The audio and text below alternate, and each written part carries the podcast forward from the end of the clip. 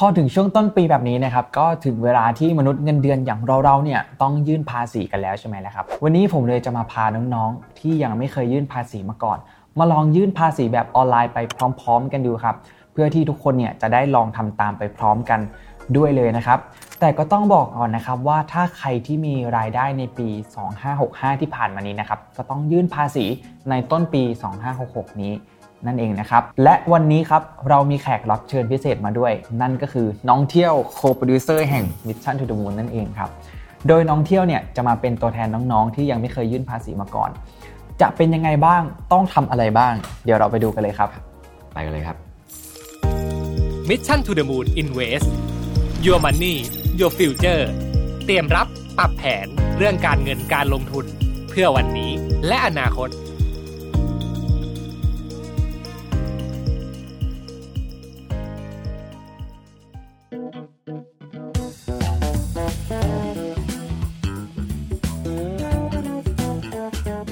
ขั้นตอนแรกเนี่ยก็ให้ทุกคนนะครับเข้าไปที่เว็บไซต์ของกรมสรรพากรได้เลยนะครับก็ www.rd.go.th นั่นเองนะครับเดี๋ยวก็จะเข้าไปพร้อมๆทุกคนเลยนะครับโอเคครับเมื่อเราเข้ามาที่หน้าเว็บแล้วนะครับเราก็จะเห็นหน้าที่ให้ยื่นภาษีเงินได้บุคคลปี65นะครับซึ่งเขาก็จะระบุเอาไว้ว่ายื่นได้ตั้งแต่วันนี้จนถึงวันที่10เมษายน2566เลยนะครับ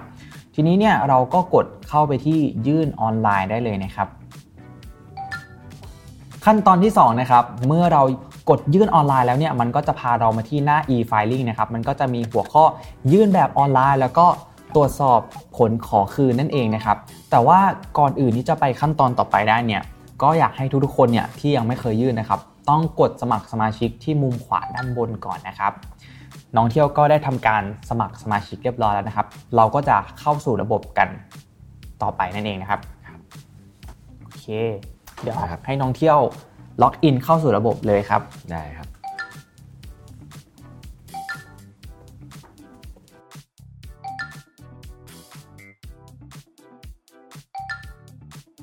โอเคครับเมื่อเราทำการสมัครสมาชิกแล้วก็ล็อกอินเข้ามาเรียบร้อยแล้วนะครับก็จะเจอหน้าต่างให้เลือกแบบภาษีนะครับมันก็จะมีหลากหลายรูปแบบให้เราเลือกเลยนะครับแต่ว่าเราจะเลือกภาษีเงินได้บุคคลที่พงด90และ91นั่นเองครับกรณีเลยใช่ไหมพี่ใช่ครับทีนี้เราก็กดยื่นแบบเข้าไปเลยครับทีนี้ครับน้องเที่ยวเมื่อเรากดเข้ามาที่หน้ายื่นแบบแล้วเนี่ยมันก็จะมีข้อมูลส่วนตัวของเราขึ้นมาใช่ไหมครับทีนี้เนี่ยให้เราตรวจสอบข้อมูลว่าถูกต้องไหมแล้วมันก็จะมีข้อมูลบางอย่างที่เรายังต้องใส่เพิ่มอย่างเช่นสถานะตอนนี้ลองกดดูครับครับผมตอนนี้โสดหรือว่าสมรสแล้วครับโสดครับโสดนะครับทีนี้เราก็เลือกโสดเข้าไปเลยทีนี้เนี่ยสำหรับคนโสดเนี่ยมันก็จะง่ายเพราะว่าเรากดเลือกโสดก็คือจบแล้วแต่สำหรับบางคนเนี่ยที่สมรสแล้วหรือว่าสมรสระหว่างปีหรือว่าหย่าระหว่างปีเนี่ยมันก็จะมีความแตกต่างกันนะครับแต่ว่าอันนี้ขอยกตัวอย่างคนโสดกันแล้วกันนะครับเมื่อเรียบร้อยแล้วเนี่ยก็ให้กดหน้าถัดไปได้เลยไปนะครับตอนนี้เราก็จะมาสู่ขั้นตอนที่4แล้วนะครับมันก็จะเป็นหัวข้อการกรอกเงินได้ครับเมื่อเรามาถึงตรงนี้นะครับซึ่งถ้าใครมีรายได้ที่มาจากงานประจำที่เดียวเนี่ยเราก็จะให้เลือกกรอกข้อมูลที่มาตรา40วงเล็บ1ครับแต่ถ้าใครมีรายได้มาจากงานฟรีแลนซ์ด้วยนะครับค่าตำแหน่งค่าเบี้ยประชุมนะครับหรือว่าค่านายหน้าเนี่ยก็ให้นำรายได้ตรงส่วนนี้เนี่ยมากรอกที่มาตรา40วงเล็บ2มันก็จะอยู่ถัดลงมานั่นเองนะครับและถ้าใครเนี่ยมีค่าลิขสิทธิ์หรือว่าค่าทรัพย์สินทางปัญญาต่างๆนะครับหรือว่าเงินได้ที่มาจากนิติบุคคลหรือว่าคำพิพากษาของศาลก็สามารถกรอกที่มาตรา40วงเล็บ3ได้เลยนะครับสำหรับคนที่มีการลงทุนเนาะได้เงินปันผลได้ดอกเบี้ยอะไรอย่างนี้นะครับก็สามารถเข้าไปกรอกที่40วงเล็บ4ได้เช่นกันนะครับจริงๆในส่วนนี้เนี่ยน้องเที่ยวจะสังเกตเห็นว่ามันจะมีรายได้เนี่ยหลายประเภทเลยครับทีเนี้ยเราก็สามารถมาอ่านได้เลยว่าเอ๊ะรายได้ปีที่แล้วเนี่ยเรามาจากช่องทางไหนบ้างแต่ทีนี้เนี่ยน้องเที่ยวมีรายได้จากงานประจำที่เดียวใช่ไหมครับเพราะฉะนั้นเนี่ยเราก็จะเลือกที่มาตรา40วงเล็บ1อย่างเดียวโอเคกดที่ระบุข้อมูลเลยใช่ไหมพี่ใช่ครับเรามาขั้นตอนถัดไปครับขั้นตอนที่5เลยเมื่อเรากดเข้ามาแล้วเขาก็จะให้เราเนี่ยใส่เงินได้ทั้งหมดที่เราได้ในปีที่แล้วทางบริษัทก็จะมีแจกใบ ทวิ50ให้น้องเที่ยวไว้ใช่ไหมครับน้องเที่ยวเอาออกมาดูได้เลยครับทุกคนนะครับน้องๆหลายคนที่ดูอยู่เนี่ยก็สามารถขอจากบริษัทได้นะครับว่าปีที่แล้วเนี่ยเรามีรายได้จากบริษัทเท่าไหร่นะครับเพื่อที่จะได้เอามากรอกยื่นภาษีนั่นเองครับโอเคทีนี้น้องเที่ยวได้มาแล้วก็กรอกตัวเลขไปได้เลยโอเคครับแล้วหลายคนเนี่ยจะสังเกตเห็นว่าช่องถัดมาจะมีภาษีหักหน้าที่จ่ายบางคนเนี่ยรับงานฟรีแลนซ์หรือว่าเงินเดือนเนี่ยเกินฐานแล้วเขาก็จะหักภาษีไปให้เลยแต่ว่าถ้าบางคนเนี่ยยังไม่ถึงเขาก็อาจจะยังไม่ได้หักไว้ครับทีนี้อันต่อมาเลขผู้จ่ายเงินได้ครับผมตรงนี้เนี่ยให้เข้าใจง่ายๆว่าบริษัทจ่ายเงินให้เราเขาจะมีเลขภาษีของเขาอยู่ครับให้เราใส่เลขของบริษัทที่จ่ายเงินให้เรานั่นเอง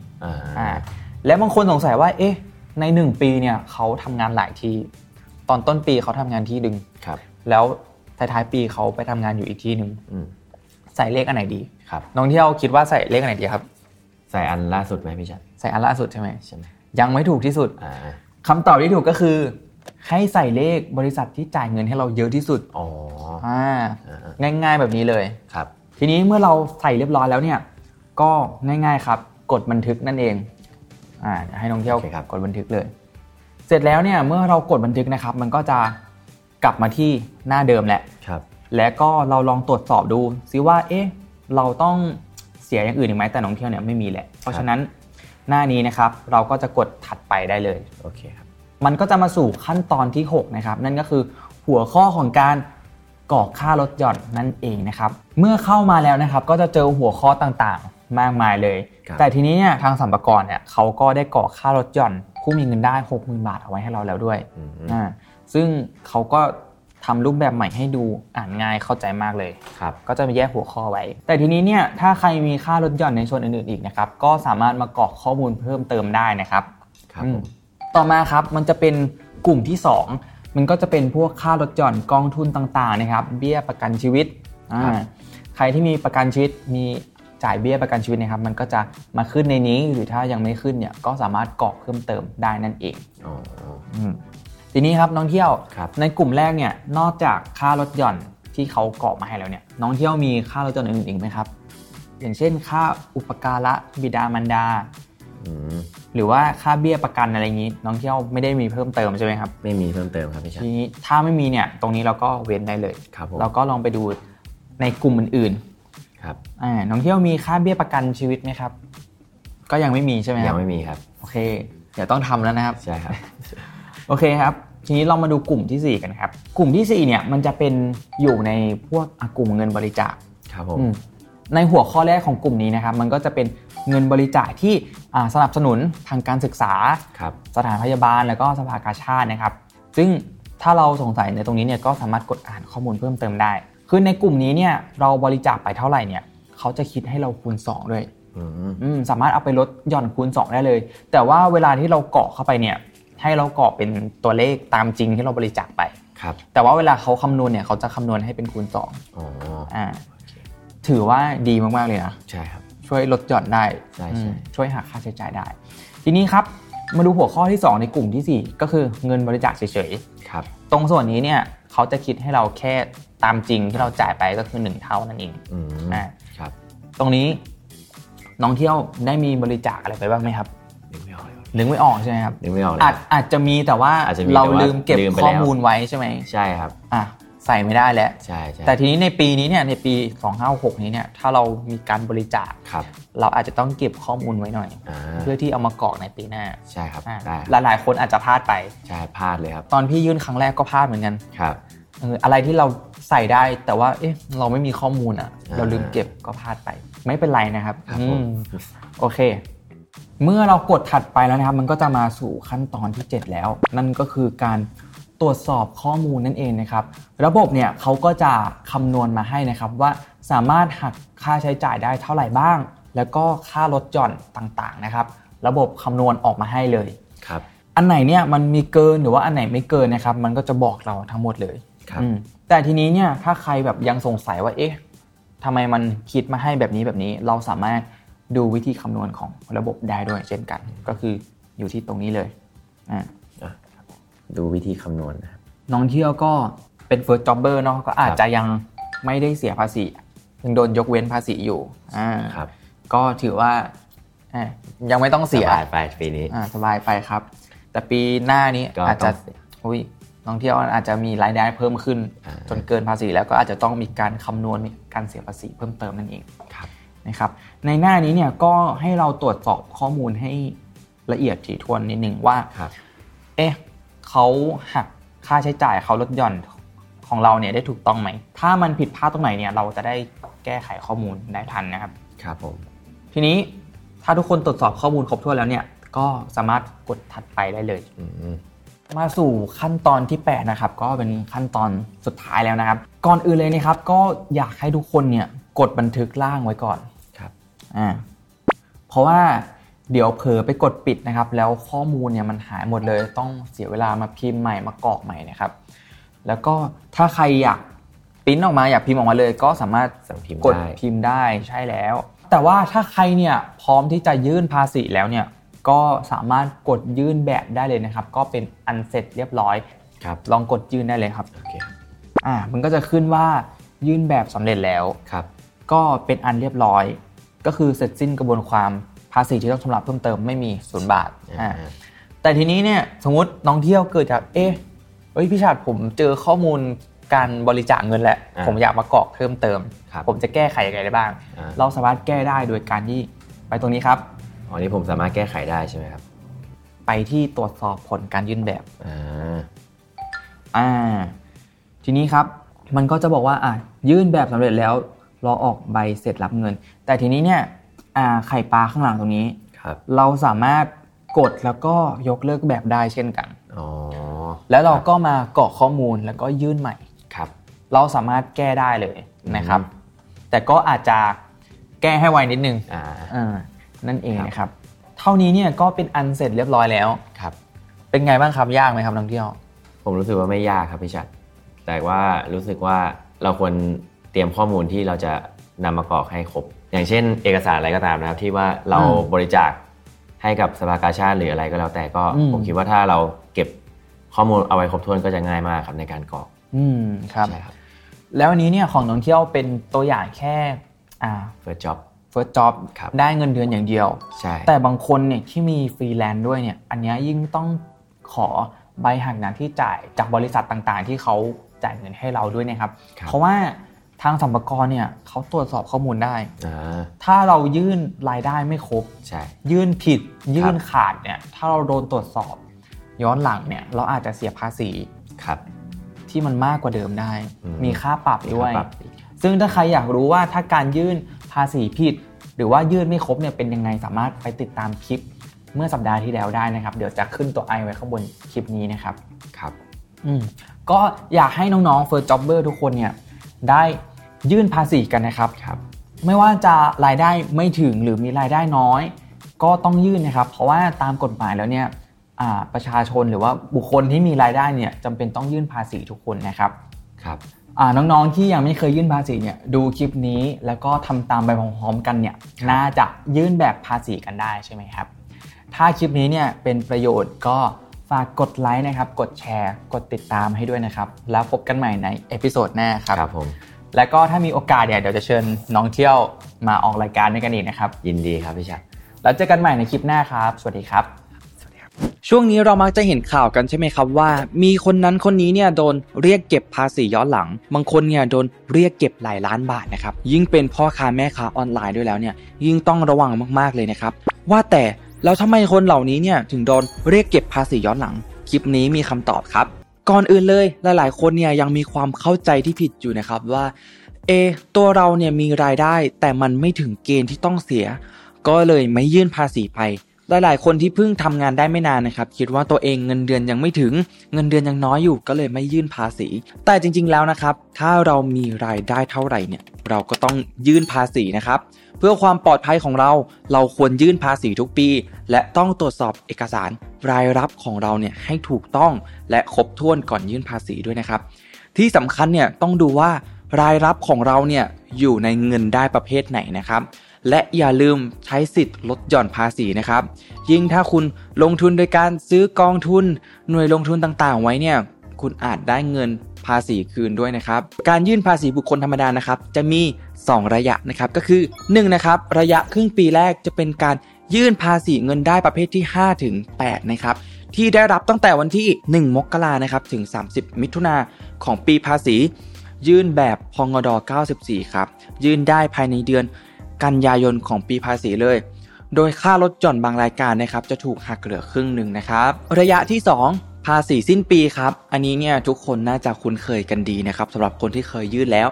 เป็นการยื่นแบบแสดงรายการสำหรับเงินได้ที่ได้รับตลอดปีภาษีนั้นครับยื่นแบบพงด.90ยื่นภายในเดือนมีนาคมของปีถัดไปนั่นเองนะครับแล้วถ้าเรายื่นภาษีช้าหรือไม่ยื่นจะเป็นอะไรหรือเปล่าหากคุณไม่ยื่นภาษีนะครับอาจจะเจอโทษปรับและโดนเรียกเก็บภาษีย้อนหลังได้นะครับซึ่งบทลงโทษและค่าปรับจะลดหลั่นกันไปนะครับตามความผิดดังต่อไปนี้ครับ1ครับยื่นแบบภาษีทันกำหนดแต่เสียภาษีไม่ครบนะครับจะต้องเสียเบี้ยปรับ 0.5 ถึง 1 เท่าของภาษีที่ต้องจ่ายครับเสียเงินเพิ่ม 1.5% ต่อเดือนของภาษีที่ต้องจ่ายนะครับโดยเริ่มนับตั้งแต่วันที่พ้นกำหนดให้ยื่นแบบจนถึงวันที่จ่ายครบนั่นเองครับ2ครับไม่ได้ยื่นแบบภาษีภายในกำหนดนะครับมีโทษปรับทางอาญาสูงสุด 2,000 บาทครับเสียเบี้ยปรับ 1-2 เท่านะครับของค่าภาษีที่ต้องจ่ายและเสียเงินเพิ่ม 1.5% ต่อเดือนของภาษีที่ต้องจ่ายนะครับโดยเริ่มนับตั้งแต่วันที่พ้นกำหนดให้ยื่นแบบจนถึงวันที่จ่ายครบเช่นกันนะครับ3ครับเจตนาละเลยไม่ยื่นแบบภาษีภายในเวลาที่กำหนดนะครับเพื่อเลี่ยงภาษีมีโทษนะครับอันนี้เนี่ยมีโทษปรับทางอาญาสูงสุด 5,000 บาทจำคุกสูงสุดเนี่ย6เดือนนะครับเสียเบี้ยปรับ2เท่าของภาษีที่ต้องจ่ายนะครับเสียเงินเพิ่ม 1.5% ต่อเดือนของภาษีที่ต้องจ่ายโดยเริ่มนับตั้งแต่วันที่พ้นกำหนดให้ยื่นแบบจนถึงวันที่จ่ายครบเช่นเดียวกันนะครับและ4ครับหนีภาษีครับมีโทษปรับทางอาญาตั้งแต่ 2,000 บาทถึง 200,000 บาทนะครับจำคุกตั้งแต่3เดือนนะครับถึง7ปีนะครับและเสียเบี้ยปรับ2เท่าของภาษีที่ต้องจ่ายเสียเงินเพิ่ม 1.5% ต่อเดือนของภาษีที่ต้องจ่ายนะครับโดยเริ่มนับตั้งแต่วันที่พ้นกำหนดให้ยื่นแบบนะครับจนถึงวันที่จ่ายครบโดยการตรวจสอบภาษีย้อนหลังเนี่ยจะดำเนินการโดย3หน่วยงานนะครับที่เกี่ยวข้องในการจัดเก็บภาษีนั่นก็คือ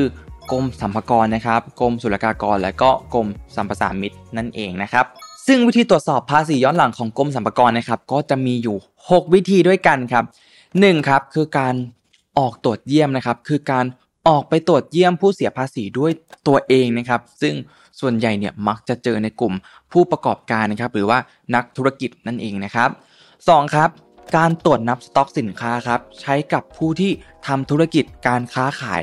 ทั้งในประเทศและก็ส่งออกนะครับซึ่งการนับสต็อกสินค้าเนี่ยจะทำให้ทราบว่าผู้ประกอบการเนี่ยได้เสียภาษีครบถ้วนหรือไม่นั่นเองครับ3ครับการตรวจใบกำกับภาษีนะครับการทำใบกำกับภาษีปลอมเนี่ยเป็นอีกหนึ่งวิธีที่หลีกเลี่ยงภาษียอดฮิตเลยนะครับดังนั้นเนี่ยกรมสรรพากรเนี่ยจึงใช้วิธีการ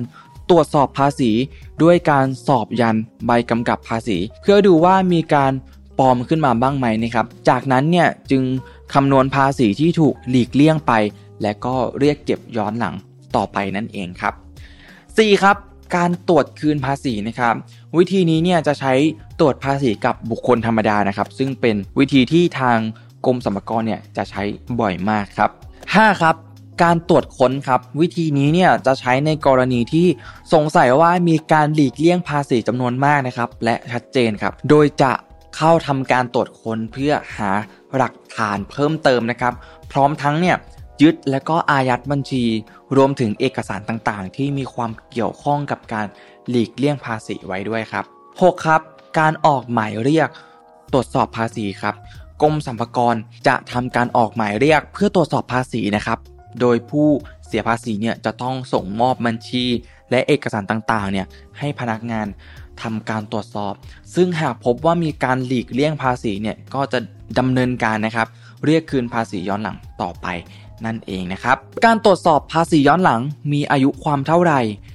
สำหรับภาษีเงินได้บุคคลธรรมดาและนิติบุคคลนะครับมีอายุความตามหมายเรียกเนี่ยภายใน2ปีนะครับนับจากวันที่ยื่นภาษี แต่ถ้ามีหลักฐานว่าบุคคลนั้นเนี่ยจงใจหลีกเลี่ยงการจ่ายภาษีจริงนะครับจะสามารถขยายเวลาของอายุความเนี่ยไปได้ถึง5ปีนะครับและสำหรับภาษีธุรกิจสามารถเรียกเก็บย้อนหลังได้มากถึง10ปีนะครับตามมาตรา 193/31 นะครับประมวลกฎหมายแพ่งและพาณิชย์นะครับซึ่งอายุความเนี่ยเรียกเอาหนี้ภาษีอากรคืนจะนับตั้งแต่วันที่สิ้นสุดการยื่นแบบภาษีครับสรุปนะครับถ้าไม่อยากโดนเรียกเก็บภาษีย้อนหลังทำอย่างไรได้บ้างนะครับอันแรกเลยตรวจสอบความถูกต้องนะครับและความครบถ้วนของเอกสารนะครับเกี่ยวกับรายรับของเราให้เรียบร้อยก่อนยื่นภาษีนะครับ2ครับตรวจสอบดูว่ารายรับของเราเนี่ยอยู่ในเงินได้ประเภทไหนกันแน่นะครับเนื่องจากมันจะมีผลกับการหักค่าใช้จ่ายนั่นเองนะครับ3ครับ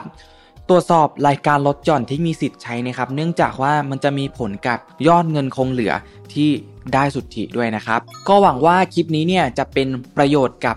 เพื่อนๆทุกคนนะครับถ้าชอบคลิปนี้เนี่ยหรือว่าคลิปนี้มีประโยชน์นะครับก็กดไลค์คลิปนี้นะครับกดแชร์นะครับแล้วก็กด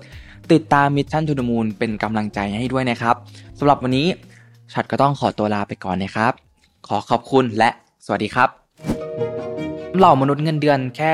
ทำงานก็เหนื่อยจะแย่อยู่แล้วใช่ไหมครับต้องมานั่งหัวหมุนกับการวางแผนภาษีอีกแต่อันที่จริงแล้วเนี่ยภาษีไม่ใช่เรื่องที่ซับซ้อนขนาดนั้นนะครับดังนั้นครับเราควรจึงมีการวางแผนภาษีที่ดีนะครับเราควรที่จะเริ่มต้นจากการทำความเข้าใจรายละเอียดเรื่องภาษีเงินได้บุคคลธรรมดาและรู้จักใช้ประโยชน์จากสิทธิประโยชน์ทางภาษีให้คุ้มค่านะครับเพราะฉะนั้นเนี่ยเราจึงอยากจะมาชวนเหล่ามนุษย์เงินเดือนทุกคนนะครับวางแผนภาษีกันครับใน EP ที่แล้วนะครับเราก็ได้ช่วยกันวางแผนการเงินและการลงทุนอย่างไรให้ชนะเงินเฟ้อสำหรับช่วงเวลาของการเกษียณให้ทุกคนไปแล้วนะครับและใน EP นี้ผมก็อยากจะชวนทุกคนมาทำการวางแผนกันอีกครั้งหนึ่งนะครับซึ่งการวางแผนการเงินในครั้งนี้ไม่เพียงแต่จะช่วยให้เรามีเงินเก็บเพิ่มขึ้นสำหรับการเกษียณเท่านั้นนะครับแต่มันจะช่วยให้เรามีเงินเก็บเพิ่มขึ้นตลอดทั้งชีวิตเลยครับ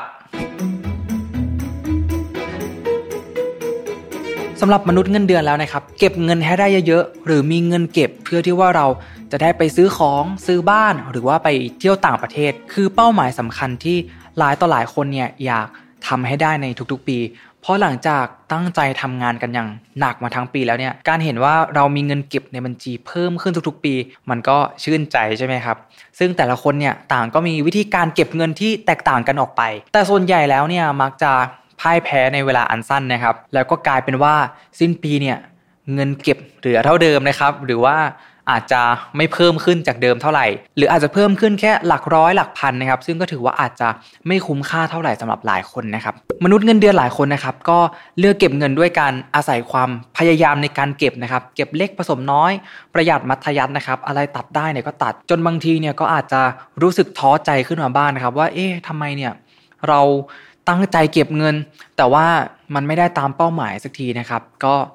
ใจเสียกันเลยนะครับเพราะฉะนั้นในวันนี้นะครับวิธีการเก็บเงินอีกวิธีหนึ่งที่จะช่วยให้เราเนี่ยมีเงินเก็บเพิ่มขึ้นได้มากโดยวิธีนี้เนี่ยก็ไม่ได้มาจากการประหยัดอดออมแต่อย่างใดนะครับแต่หากเป็นวิธีการวางแผนและบริหารภาษีของเราให้ได้ประโยชน์สูงสุดนั่นเองครับแต่พอพูดถึงคำว่าภาษีแล้วเนี่ยทุกคนอาจจะรู้สึกว่ามันทำให้รายได้ของเราเนี่ยลดลงใช่ไหมครับดูยุ่งยากซับซ้อนดูวุ่นวายดูจุกจิกนะครับแถมเหล่ามนุษย์เงินเดือนแค่ทำงานก็เหนื่อยจะแย่อยู่แล้วใช่ไหมครับต้องมานั่งหัวหมุนกับการวางแผนภาษีอีกทำให้หลายคนเนี่ยมองข้ามเรื่องการวางแผนภาษีไปนะครับรัฐให้จ่ายเท่าไหร่เราก็จ่ายไปเท่านั้นแต่อันที่จริงแล้วเนี่ยภาษีไม่ใช่เรื่องที่ซับซ้อนขนาดนั้นนะครับรวมถึงถ้าเกิดว่าเราเนี่ยสามารถวางแผนภาษีได้อย่างถูกต้องแล้วนะครับเราเนี่ยจะสามารถมีเงินเก็บเพิ่มขึ้นไม่น้อยเลยนะครับการวางแผนภาษีนะครับคือการเตรียมการเพื่อเสียภาษีให้ถูกต้องครบถ้วนนะครับซึ่งพวกเราทุกคนเนี่ยสามารถใช้สิทธิประโยชน์ทางภาษีต่างๆที่กฎหมายกำหนดไว้ในการลดหย่อนภาษีเงินได้ประจำปีเพื่อที่ว่าเราเนี่ยจะได้บรรเทาภาระภาษีให้มันน้อยลงนะครับไม่ต้องเสียภาษีมากจนเกินไปรวมถึงไม่ต้องชำระภาษีเพิ่มหรือว่าเสียเบี้ยปรับโดยใช้เหตุนะครับและยิ่งไปกว่านั้นเนี่ยถ้าเราวางแผนภาษีได้เป็นอย่างดีแล้วเนี่ยเงินที่เราประหยัดได้นี้นะครับก็จะสามารถนำไปต่อยอดให้งอกเงยนะครับสร้างเงินเก็บกลับมาให้เราได้อีกต่อหนึ่งด้วยนะครับอีกอย่างนึงนะครับที่หลายคนเนี่ยมักคิดว่าการวางแผนภาษีนั้นเนี่ยไม่ค่อยมีความสำคัญเท่าไหร่ เพียงแค่ใช้สิทธิ์ตามภาษีที่มีหรือมีเพียงแค่เงินประกันบำนาญเลือกลงทุนในประกันชนิดต่างๆที่เราเคยพูดคุยกันไปใน EP ก่อนๆนะครับหรือกองทุนรวมเพื่อการเลี้ยงชีพนะครับ RMF นะครับเพื่อลดหย่อนภาษีและสิทธิประโยชน์ต่างๆก็เพียงพอแล้วแต่ในความเป็นจริงเนี่ยแค่นั้นเนี่ยก็อาจจะยังไม่เพียงพอต่อเงินที่เราจะมีในยามเกษียณนะครับดังนั้นครับเราควรจึงมีการวางแผนภาษีที่ดีนะครับเราควรที่จะเริ่มต้นจากการทำความเข้าใจรายละเอียดเรื่องภาษีเงินได้บุคคลธรรมดาและรู้จักใช้ประโยชน์จากสิทธิประโยชน์ทางภาษีให้คุ้มค่านะครับเพราะฉะนั้นเนี่ยเราจึงอยากจะมาชวนเหล่ามนุษย์เงินเดือนทุกคนนะครับวางแผนภาษีกันครับเริ่มที่ขั้นตอนแรกกันก่อนเลยนะครับก็คือเราต้องรู้รายได้หรือว่า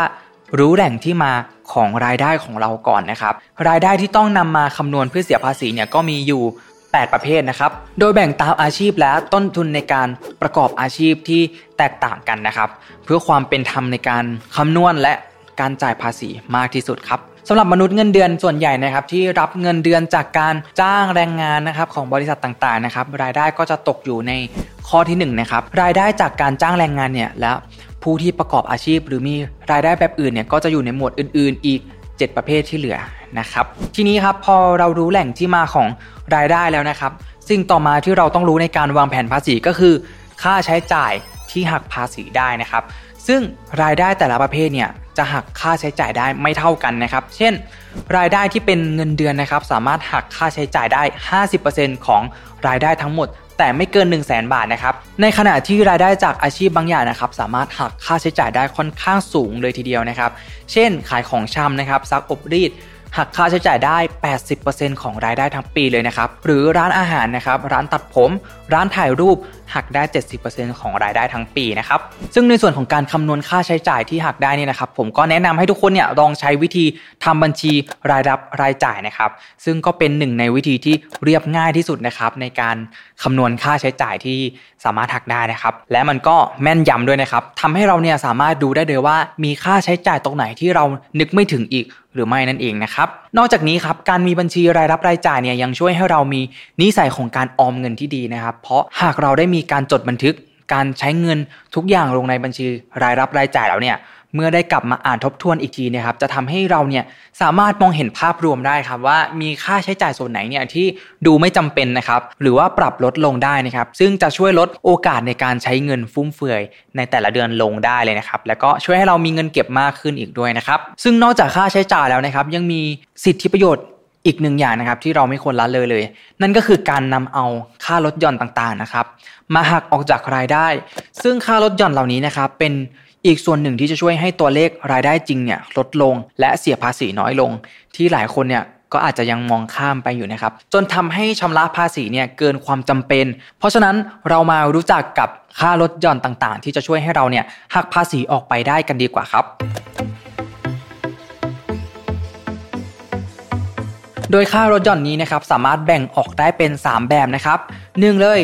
สิทธิ์ลดหย่อนขั้นพื้นฐานของชีวิตนะครับเพื่อลดภาระค่าใช้จ่ายส่วนตัวนะครับเช่นค่าดูแลพ่อแม่นะครับก็ลดหย่อนได้ท่านละ 30,000 บาทเลยนะครับแต่ว่าต้องอายุ60ปีขึ้นไปในปีที่คิดภาษีนะครับและเงินได้เนี่ยไม่ถึง 30,000 บาทต่อปีนะครับหรือกรณีเงินได้ไม่ถึง 30,000 บาทต่อปีเนี่ยสามารถลดหย่อนได้ไม่มีเกณฑ์เรื่องอายุเลยครับค่าดูแลบุตรครับได้ 30,000 บาทนะครับแต่ว่าถ้าลูกคนที่2ของเราเป็นต้นไปเนี่ยเกิดหลังปี2561เนี่ยสามารถลดหย่อนได้ 60,000 บาทเลยครับจนถึงค่าดูแลผู้พิการหรือว่า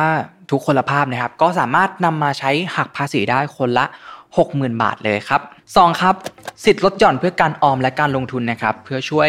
ประหยัดภาษีและวางแผนเกษียณไปด้วยนะครับผ่านกองทุนประกันสังคมนะครับอันนี้ก็สามารถหักได้ตามที่จ่ายจริงเลยนะครับกองทุนสำรองเลี้ยงชีพกองทุนบำเหน็จบำนาญข้าราชการนะครับหรือว่ากบข.ก็อันนี้ก็ตามที่จ่ายจริงเลยนะครับแต่ไม่เกิน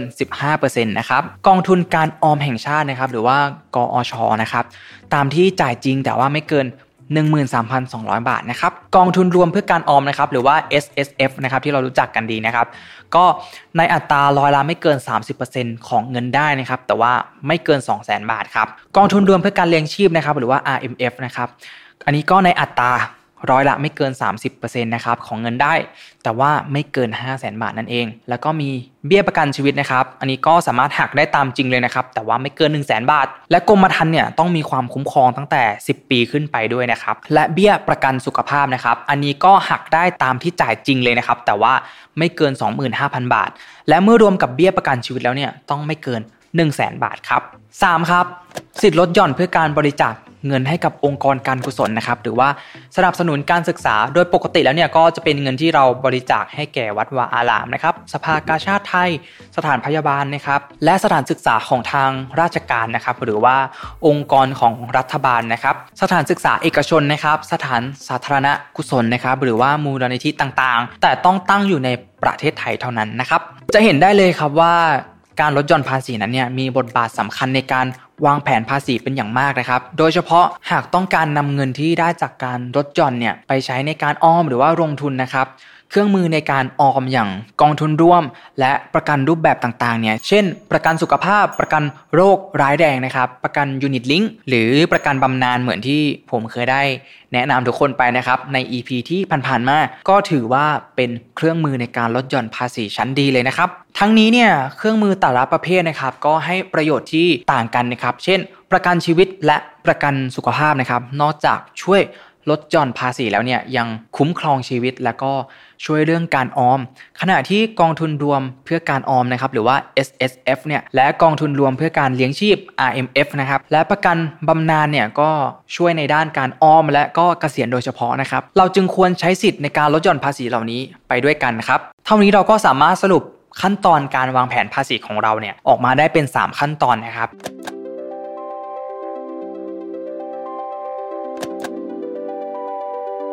ขั้นตอนแรกเนี่ยประมาณการรายได้โดยปกติฐานภาษีจะคำนวณจากรายได้รวมทั้งปีนะครับการประมาณการรายได้จึงเป็นจุดเริ่มต้นในการคำนวณยอดภาษีที่เราต้องจ่ายในปีนั้นๆนะครับสำหรับมนุษย์เงินเดือนที่มีรายได้คงที่นะครับอาจจะคำนวณจากเงินเดือนได้โดยตรงเลยนะครับขั้นตอนที่2ครับคำนวณสิทธิ์ลดหย่อนภาษีที่มีอยู่แล้วนะครับเมื่อทราบยอดรายได้ที่คาดว่าจะได้รับในปีนี้แล้วนะครับก็ให้นำมาหักค่าใช้จ่ายและสิทธิ์ลดหย่อนทั้งหมดที่เข้าเกณฑ์นะครับซึ่งจะได้ยอดเงินได้พึงประเมินออกมานะครับและให้ใช้ยอดเงินได้พึงประเมินนี้นะครับคำนวณภาษีหากคำนวณแล้วยอดภาษีต้องจ่ายอยู่ในเกณฑ์ที่พอใจนะครับก็สามารถหยุดได้หรือวางแผนเพิ่มเพื่อใช้สิทธิ์ลดหย่อนเพิ่มเติมก็ทำได้ครับแต่ถ้าไม่อยากคำนวณภาษีเองหรือไม่แน่ใจว่าที่คำนวณออกมานั้นถูกต้องหรือไม่นะครับก็ลองหาตัวช่วยคำนวณภาษีตามอินเทอร์เน็ตดูเพิ่มเติมก็ได้เช่นกันนะครับขั้นตอนที่3ครับหาสิทธิ์ลดหย่อนภาษีเพิ่มเติมนะครับหากคำนวณแล้วว่าคุณยังต้องจ่ายภาษีในจำนวนเงินที่สูงอยู่หรือคิดว่าสามารถลดหย่อนภาษีลงไปได้อีกนะครับขั้นต่อไปนะครับคือการหาเครื่องมือช่วยลดหย่อนภาษีที่ตัวเราเนี่ยไม่ได้ใช้นะครับไม่ว่าจะเป็นการซื้อประกันสุขภาพประกันชีวิตหรือกองทุนลดหย่อนภาษีรูปแบบต่างๆนะครับเพื่อประหยัดภาษีไปอีกนะครับสำหรับผู้ที่สนใจประกันสะสมทรัพย์ลดหย่อนภาษีกรุงเทพประกันชีวิตก็มีหลายแบบที่น่าสนใจนะครับไม่ว่าจะเป็นแบบจ่ายเบี้ยครั้งเดียวนะครับอย่าง BLA Smart Saving นะครับ 10/1 ที่สามารถซื้อออนไลน์ได้ง่ายๆนะครับอนุมัติไวรับเงินคืนปีละ 1.75% ของจำนวนเงินเอาประกันภัยเลยนะครับหรือแบบ BLA Happy Saving นะครับ 10/5 อันนี้มีเงินปันผลด้วยนะครับที่ชำระเบี้ย5ปีคุ้มครอง10ปีนะครับการันตีเงินคืน 510% เลยนะครับของจำนวนเงินเอาประกันภัยพร้อมโอกาสในการสร้างผลตอบแทนที่สูงขึ้นด้วยเงินปันผลจากการลงทุนนะครับซึ่งทั้ง2แบบนี้นะครับก็ให้สิทธิ์ลดหย่อนภาษีสูงสุด 100,000 บาทครับผมคิดว่าตอนนี้เนี่ยหลายคนก็น่าจะเริ่มเห็นภาพที่ชัดเจนขึ้นมาบ้างแล้วนะครับว่าการวางแผนภาษีที่ดีเนี่ยแล้วก็ใส่ใจรายละเอียดเล็กๆน้อยๆนะครับนั้นมันก็มีความสำคัญอย่างไรนะครับและจะทำให้เราเนี่ยประหยัดภาษีได้อย่างมากนะครับและมีเงินเก็บเพิ่มขึ้นได้อีกนะครับที่สำคัญเนี่ยการลดหย่อนภาษีเนี่ยไม่ใช่การเลี่ยงภาษีนะครับแต่เป็นการวางแผนภาษีอย่างถูกต้องเพื่อให้เราเนี่ยได้สิทธิประโยชน์สูงสุดและถูกต้องตามกฎหมายนั่นเองครับดังนั้นนะครับก็อย่าละเลยที่จะ ไตร่ตรองในการวางแผนภาษีนะครับและเมื่อเราคุ้นชินกับตัวเลขจุกจิกพวกนี้นะครับการวางแผนภาษีเนี่ยก็จะไม่ใช่เรื่องยากอีกต่อไปเลยนะครับสำหรับวันนี้นะครับก็ขอขอบคุณกรุงเทพประกันชีวิตผู้สนับสนุนความรู้เรื่องการวางแผนทางการเงินให้กับเราทุกคนด้วยนะครับแล้วพบกันใหม่ในเอพิโซดหน้านะครับสำหรับวันนี้สวัสดีครับมีเงินก้อนโปะบ้านไปเลยดีไหมหรือจะทำยังไงให้ผ่อนบ้านหมดไวขึ้นคลิปนี้มีคำตอบครับสวัสดีครับยินดีต้อนรับเข้าสู่รายการ Mission to the Moon Invest นะครับอยู่กับผมชัดภูริวัฒน์ครับหลายๆคนเนี่ยที่เริ่มมีสินเชื่อบ้านใช่ไหมครับก็น่าจะเคยสงสัยกันแล้วว่าเราได้เงินโบนัสมาเนี่ยเราจะเอาไปโปะบ้านเลยดีไหมหรือว่าจะทำยังไงดีให้การผ่อนบ้านของเราเนี่ยมันหมดไวขึ้นนะครับวันนี้เนี่ยชัดเลยเอาทริคนะครับแล้วก็วิธีการคำนวณ นะครับมาแชร์ให้ทุกๆคนกันครับแต่ก่อนอื่นเลยเนี่ยเพื่อความง่ายแล้วก็การเห็นภาพที่ชัดเจนมากขึ้นนะครับอยากให้ทุกๆคนเนี่ยโหลดแอปพลิเคชันนะครับ AZ Financial Calculator นะครับแอปนี้เนี่ยก็ใช้คำนวณได้หลากหลายมากเลยนะครับแต่ในวันนี้เนี่ยเราจะใช้ฟังก์ชัน Loan Calculator กันครับซึ่งฟังก์ชันนี้นะครับก็จะเหมาะกับการคำนวณสินเชื่อที่ลดต้นลดดอกนะครับตัวอย่างเช่นสินเชื่อส่วนบุคคลนะครับสหกรณ์ออมทรัพย์หรือว่าสินเชื่อบ้านก็ได้นั่นเองนะครับเมื่อเรากดเข้าไปแล้วเนี่ยเราก็จะเห็นว่ามันจะมี loan amount ขึ้นมานะครับมันก็คือเงินกู้นั่นเองว่าเรากู้เงินไปเท่าไหร่นะครับเราก็จะใส่ที่ตัวเลขตรงนี้นะครับ interest rate เนี่ยก็คืออัตราดอกเบี้ยนะครับแล้วก็ loan term นะครับก็ระยะเวลาในการผ่อนชำระว่าใช้เวลากี่ปีนะครับตัวอย่างนะครับเดี๋ยวชาจะตั้งเงินต้นไว้ที่3ล้านบาทนะครับสมมุติว่าเรากู้ซื้อบ้านที่3ล้านบาทแล้วก็ดอกเบี้ยเนี่ยเป็น 6% ต่อปีนะครับแล้วก็ระยะเวลาในการกู้เนี่ยเป็น30ปีครับทีนี้หลายๆคนเนี่ยอาจจะมีข้อสงสัยนะครับว่าทำไมบางคนเนี่ยถึงสามารถผ่อนบ้านได้35ปีบางคน30ปีหรือบางคน25ปีนะครับซึ่งระยะเวลาในการกู้เนี่ยว่าจะได้นานมากเท่าไหร่เนี่ยมันก็ขึ้นอยู่กับอายุของเราด้วยนะครับยิ่งอายุน้อยเนี่ยก็จะยิ่งกู้ได้นานมากขึ้นมีเวลาผ่อนนานมากขึ้นนะครับซึ่งเกณฑ์ของเขาเนี่ยก็คือ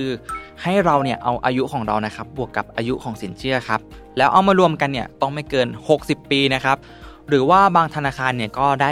65ปีเลยนะครับซึ่งอันนี้ก็ต้องติดตามเงื่อนไขของแต่ละธนาคารนะครับจึงเป็นที่มานะครับว่าทำไมบางคนเนี่ยถึงกู้ได้35ปีนะครับผ่อนได้35ปีบางคนผ่อนได้30ปีบางคนผ่อนได้25ปีนั่นเองครับโอเคครับเรากลับมาที่แอปของเรากันเมื่อเราใส่ข้อมูลไปแล้วเนี่ยให้เราลองกด calculate ดูนะครับพอเรากดไปแล้วนะครับมันก็จะมีข้อมูลเพิ่มเติมขึ้นมานั่นเองนะครับจะเห็นว่ามี monthly payment นะครับก็คือเงินที่เราต้องจ่ายรายเดือนนั่นเองtotal payment นะครับคือเงินทั้งหมดที่เราต้องจ่ายนะครับแล้วก็ total interest นะครับก็คือดอกเบี้ยที่เราจ่ายไปนะครับเงินที่เราต้องจ่ายรายเดือนเนี่ยก็คือ 17,986 บาทนั่นเองทีนี้เรามาดู total payment ครับเงินทั้งหมดที่เราต้องจ่ายไปเนี่ยมันคือ 6,475,000 บาทเลยนะครับซึ่งหลายๆคนเนี่ยคำนวณแบบนี้แล้วตกใจนะครับเงินต้นของเราเนี่ย3ล้านบาทแต่ถ้าเราผ่อนไปจนครบ30ปีเนี่ยเราต้องจ่ายทั้งหมด 6,400,000 บาทเลยนะครับมันเยอะมากๆเลยนะครับหลายๆคนเนี่ยเห็นดอกเบี้ยเยอะอย่างนี้แล้วไม่อยากกู้ซื้อบ้านเลยนะครับแต่ว่าในความเป็นจริงแล้วเนี่ยคงมีคนไม่มากนะครับที่ซื้อบ้านด้วยเงินสดเลยแต่สำหรับคนที่จะกู้ซื้อบ้านเนี่ยพอเห็นดอกเบี้ยแล้วรู้สึกท้อใช่ไหมครับรู้สึกไม่แฟร์เลยใช่ไหมครับแต่ว่ามันก็มีทริคช่วยให้เราเนี่ยผ่อนบ้านให้หมดไวขึ้นอยู่เหมือนกันนะครับทีนี้ครับอยากให้ทุกๆคนเนี่ยลองกด amortization ดูครับด้านล่างทางขวามือนะครับเมื่อเรากด amortization นะครับมันก็จะแสดงตารางออกมานะครับว่าการผ่อนชำระของเราเนี่ยในแต่ละเดือนในแต่ละงวดเนี่ยมันเป็นยังไงบ้างนะครับเรามาดูตัวอย่างกันเลยครับเงินที่เราจ่ายในแต่ละเดือนเนี่ยคือ 17,986 บาทใช่ไหมครับเขาเอาไปตัดดอกเบี้ยก่อนเลยนะครับ 15,000 บาทนะครับวิธีคิดดอกเบี้ยนะครับก็คือเอาเงินต้นเนี่ยคูณกับดอกเบี้ยนะครับแล้วก็คูณจำนวนวันนะครับเราจ่ายเป็นรายเดือนใช่ไหมครับก็คูณ30วันเข้าไปครับแล้วก็หารด้วยปีนะครับก็คือ360วันหรือว่าบางธนาคารเนี่ยก็จะเป็น365วันก็แล้วแต่ธนาคารนะครับเงินต้นเนี่ยถูกตัดไปแค่ 2,986 บาทเท่านั้นเองนะครับคือน้อยมากเลยหลายๆคนสงสัยโอ้ทำไมเงินต้นมันลดน้อยจังก็พูดง่ายๆแบบนี้ครับเรายืมเงินเขามาใช่ไหมครับเราก็ต้องจ่ายดอกเบี้ยคืนเขาก่อนนะครับแล้วเขาถึงจะเอาไปตัดเงินต้นของเรานั่นเองทีนี้เราลองแบ็กกลับไปดูหน้า calculate กันดูนะครับพอเรากลับไปแล้วเนี่ยเราจะเห็นว่ามันจะมีฟังก์ชันหนึ่งที่เรายังไม่ได้ใช้นะครับนั่นก็คือ extra payment per month นะครับก็คือฟังก์ชันนี้เนี่ย มันจะเป็นเงินที่เราเนี่ยจะ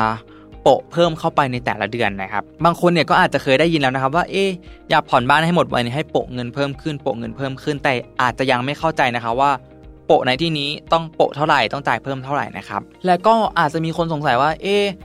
ถ้าเรามีเงินโบนัสเนี่ยหรือว่ามีเงินก้อนเนี่ยเราจะเอาเงินตรงนี้เนี่ยไปโปะบ้านทีเดียวเลยไหมก็ขอแนะนำแบบนี้นะครับถ้าเรามีเงินก้อนเนี่ยอยากให้แนะนำว่าเอาไปเฉลี่ยเป็นแต่ละเดือนนะครับแล้วก็ให้จ่ายไปในแต่ละเดือนนะครับการโปะเนี่ยก็สามารถทำได้ตามความสามารถของเราเลยนะครับตามกำลังของเราเลยหรืออาจจะเป็น 10% หรือว่า 20% ก็ได้นะครับในตัวอย่างนี้เนี่ย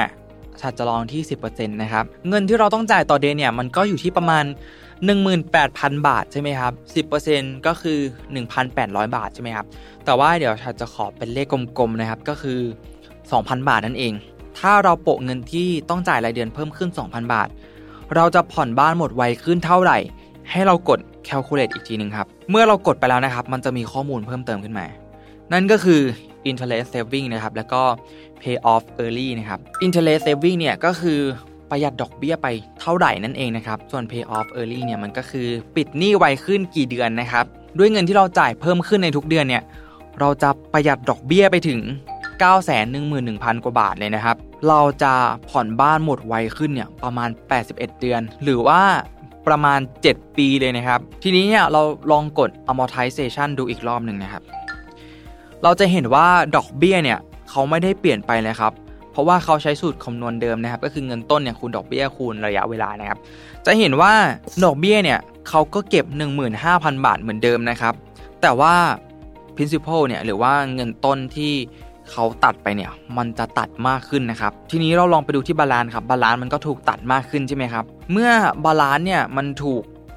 ลดลงไปเพิ่มขึ้นทีละนิดเนี่ยดอกเบี้ยเมื่อเขาเอาไปคำนวณกับเงินต้นแล้วเนี่ยมันก็จะถูกลดเพิ่มขึ้นไปอีกทีละนิดทีละนิดนะครับเมื่อเราโปะเงินเพิ่มในแต่ละเดือนซ้ำไปเรื่อยๆเนี่ยมันก็จะส่งผลที่มากขึ้นมากขึ้นไปเรื่อยๆนั่นเองครับและก็ถ้าทุกๆ3ปีนะครับเราขอลดดอกเบี้ยกับธนาคารหรือว่าไปขอรีไฟแนนซ์เนี่ยเราก็จะผ่อนบ้านหมดไวมากขึ้นด้วยนะครับจากที่ต้องผ่อนบ้านระยะเวลา30ปีเนี่ยเราอาจจะเหลือแค่ 12-15 ปีเท่านั้นเองครับก็กล่าวโดยสรุปนะครับถ้าเราอยากจะผ่อนบ้านให้หมดไวมากขึ้นเนี่ยเราควรจะโปะเงินเพิ่มในแต่ละเดือนนะครับอาจจะ 10% ก็ได้นะครับหรือบางคนเนี่ยก็ 20% ก็ได้นะครับและในทุกๆ3ปีเนี่ยให้เราไปขอลดดอกเบี้ยกับธนาคารนะครับหรือว่าขอรีไฟแนนซ์นั่นเองเราก็จะผ่อนบ้านได้หมดไวมากขึ้นนั่นเองครับเป็นยังไงกันบ้างครับเพื่อนๆลองเอาวิธีนี้เนี่ยไปคำนวณกับสินเชื่อของตัวเองกันดูนะครับเพื่อที่จะได้วางแผนในการผ่อนบ้านของเราเนี่ยให้หมดไวมากขึ้นนั่นเองครับหวังว่าเนื้อหาในวันนี้นะครับจะเป็นประโยชน์กับทุกๆคนนะครับและถ้าชอบเนื้อหาในวันนี้เนี่ยก็ฝากกดไลค์กดแชร์นะครับกดติดตาม Mission to the Moon ให้ด้วยนะครับสำหรับวันนี้เนี่ยขอขอบคุณกรุงเทพประกันชีวิตนะครับผู้สนับสนุนใจดีของเราครับแล้วพบกันใหม่ในเอพิโซดหน้านะครับสำหรับวันนี้ขอบคุณและสวัสดีครับเมื่อพูดถึงเรื่องของการผ่อนแล้วนะครับส่วนตัวผมเนี่ยคิดว่าการผ่อนเนี่ยไม่ใช่เรื่องผิดอะไรนะครับถ้าเรารู้จักบริหารจัดการให้ดีนะครับเพราะว่าบางคนเนี่ยอาจจะไม่อยากจ่ายเงินก้อนหรือว่าบางคนเนี่ยอาจจะมีเงินไม่พอจ่ายไปในทีเดียวนะครับซึ่งปัญหานี้เนี่ยก็มีหลายปัจจัยเกี่ยวข้องนะครับเช่นค่าครองชีพที่ส่วนทางกับรายได้เป็นต้นนะครับวันนี้เนี่ยฉันก็เลยจะพามาพูดคุยครับว่าเมื่อการผ่อนเนี่ยไม่ใช่เรื่องผิดแล้วเราควรผ่อนแค่ไหนถึงจะปลอดภัยนะครับไม่เป็นการสร้างภาระหนี้ที่เกินตัวนะครับเพราะปฏิเสธไม่ได้ครับว่าตอนนี้เนี่ยปัญหาหนี้ครัวเรือนในประเทศไทยเนี่ยก็สูงขึ้นเรื่อยๆนะครับก่อนอื่นเลยเนี่ยเราลองมาดูสถิติเรื่องหนี้ครัวเรือนของไทยจากแบงก์ชาติกันครับปัจจุบันนะครับระดับหนี้ครัวเรือนของไทยเนี่ยอยู่ในระดับที่น่ากังวลนะครับไม่ว่าจะเทียบกับในอดีตหรือว่าเทียบกับต่างประเทศนะครับโดยข้อมูลณสิ้นไตรมาสที่3ในปี2564ชี้ว่าระดับหนี้ครัวเรือนต่อ GDP ของไทยนะครับเพิ่มขึ้นสูงถึง 89.3% เลยนะครับและเมื่อเทียบกับต่างประเทศแล้วเนี่ยไทยมีระดับหนี้ครัวเรือนต่อ GDP สูงเป็นอันดับที่12จาก70ประเทศทั่วโลกนะครับและสูงเป็นอันดับที่2ในเอเชียนะครับรองจากประเทศเกาหลีใต้โดยหนี้ครัวเรือนที่เพิ่มขึ้นเนี่ยเกิดจากหลายสาเหตุนะครับได้แก่1ครับพฤติกรรมของครัวเรือนนะครับ จากการศึกษาของธนาคารแห่งประเทศไทยหรือว่าธปท.นะครับพบว่าครัวเรือนไทยเนี่ยออมน้อยนะครับแล้วก็เป็นหนี้สูงแล้วก็เป็นหนี้นานนะครับเนื่องจากพฤติกรรมการใช้จ่ายที่เกินตัวนะครับทำให้มีหนี้ออมน้อยนะครับเมื่อต้องการซื้อสินค้าที่มีมูลค่าสูงจึงจำเป็นที่จะต้องกู้แบบเต็มมูลค่าหรือว่าเป็นหนี้สูงนั่นเองนะครับสองครับ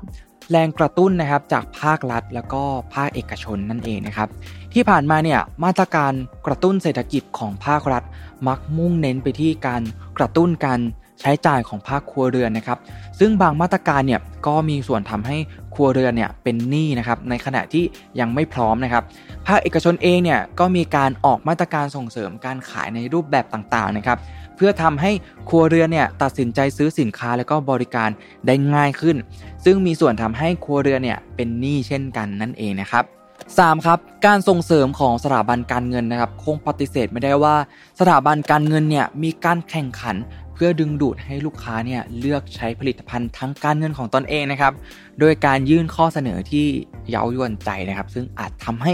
ครัวเรือนเนี่ยติดกับดักภาระหนี้เช่นโปรโมชั่นผ่อน 0% หรือว่าการให้เงินคืนแคชแบ็กนั่นเองนะครับเมื่อมีการใช้จ่ายผ่านบัตรเครดิตรวมทั้งเนี่ยยังมีการเจาะกลุ่มลูกค้าที่อายุน้อยลงนะครับซึ่ง